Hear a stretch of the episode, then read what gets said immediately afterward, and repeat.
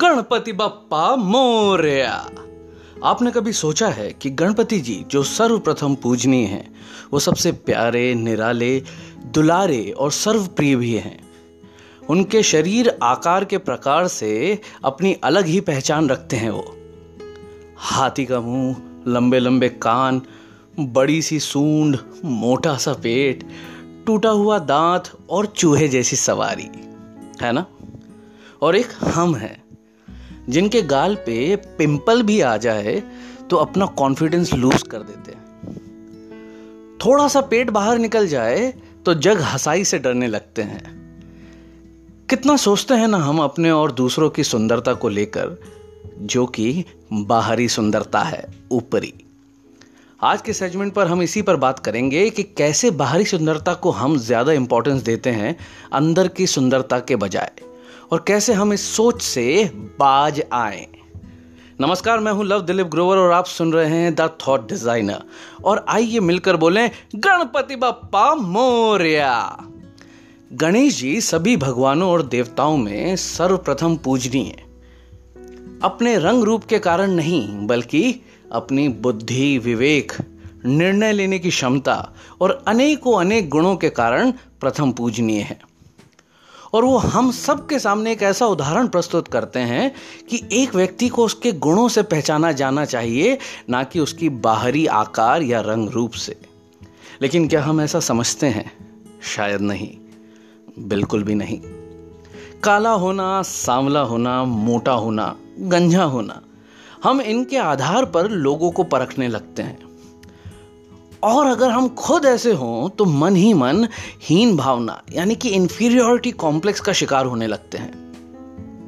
हम भूल जाते हैं हमारी अंदरूनी खूबसूरती को। हम भूल जाते हैं हमारे अंदर की क्षमताओं को। हम भूल जाते हैं कि हम में भी कोई ऐसी ज़बरदस्त टैलेंट है जो हमें भी रेयर और यूनिक बनाता है, जिससे वाकई हमारी पहचान होनी चाहिए। हम भूल जाते हैं कि एक इंसान या व्यक्ति को सुंदर उसकी सीरत बनाती है, ना कि उसकी सूरत। सोचिए कितना नुकसान किया है अपने जीवन के साथ हम लोगों ने। यह सोच के कि सूरत अधिक महत्वपूर्ण है। क्योंकि हर बार जब आपने ये बात सोची है, कहीं ना कहीं आपने अपने आप को थोड़ा थोड़ा मारा है। आप भूल जाते हैं कि आपने आपका अपमान किया है। आप भूल जाते हैं कि अगर आप स्वयं से प्यार नहीं करेंगे, स्वयं को अंदर से नहीं पहचानेंगे तो आपको दूसरों से प्रेम और पहचान कैसे प्राप्त होगी? क्योंकि सामने वाले का विश्वास आपके आत्मविश्वास से बढ़ता है यह बात आप लोगों को समझनी होगी। और आपका आत्मविश्वास आपके गुणों से होना चाहिए, ना कि आपकी बनावट या रंग रूप से।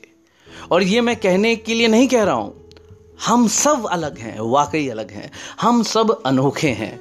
हम सब कमाल हैं, हम सब बेमिसाल हैं। बात है तो बस ये मानने की और फिर उस बात पर खरे उतरने की, अपनी मेहनत और अपने समर्पण से।